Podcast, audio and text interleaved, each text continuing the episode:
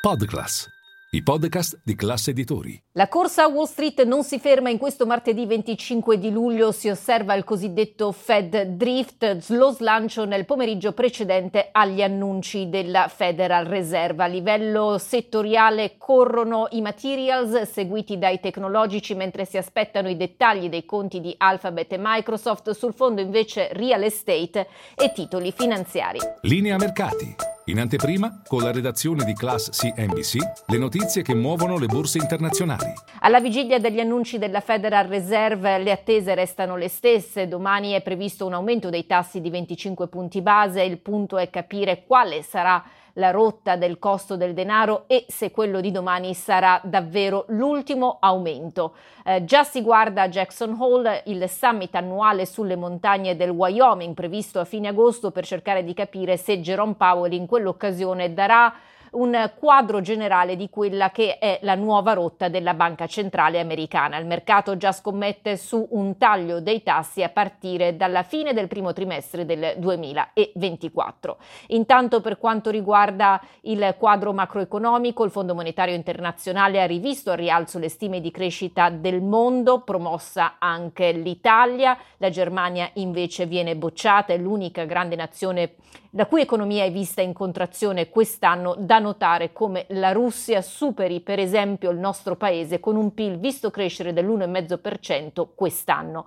Dal fronte aziendale UPS cerca di evitare quello che poteva essere un grande sciopero a partire da lunedì trovato un accordo di principio con il sindacato che rappresenta oltre 340.000 lavoratori. Eh, si cercherà di capire se il mese prossimo questi ultimi daranno il voto finale all'intesa raggiunta. Per quanto riguarda invece PacWest, un titolo che è arrivato a perdere il 25%, la banca regionale risente delle indiscrezioni del Wall Street Journal secondo cui potrebbe essere venduta a Bank of California.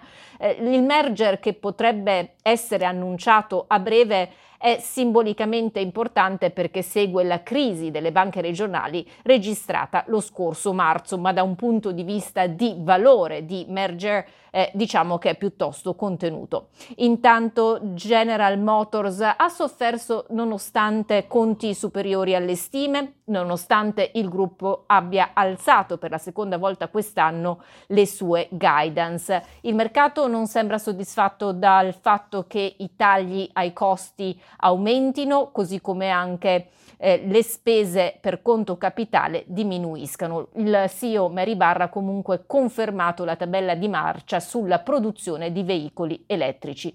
General Electric invece ha raggiunto i massimi del 2017 nel giorno di conti migliori del previsto, Spotify invece ha sofferto un calo a doppia cifra nonostante in tre mesi abbia conquistato un numero record di nuovi utenti, in questo caso a deludere i ricavi, le stime sui ricavi futuri e anche il fatto che la perdita trimestrale sia decisamente peggiorata, colpa eh, dei costi associati alla cancellazione di vari podcast.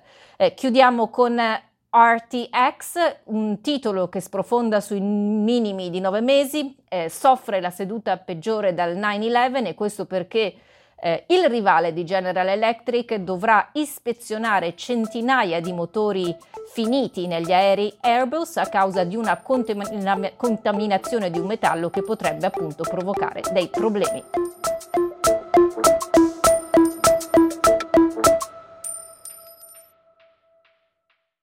Ciao, scusa se mi intrometto nel tuo ascolto di linea mercati. Sono Francesco del team digital di Classe Editori. Volevo dirti che se vuoi essere sempre informato sull'andamento delle borse e sulle notizie che muovono i mercati, non solo in cuffia, ma anche al lavoro, se vuoi investire senza sbagliare e se vuoi offrire alla tua azienda e ai tuoi consulenti gli strumenti migliori, per te che ascolti i nostri podcast c'è un'offerta speciale con il meglio delle news e delle analisi di Milano Finanza, The Wall Street Journal e Barrons. Trovi tutte le info nel sommario di questa puntata.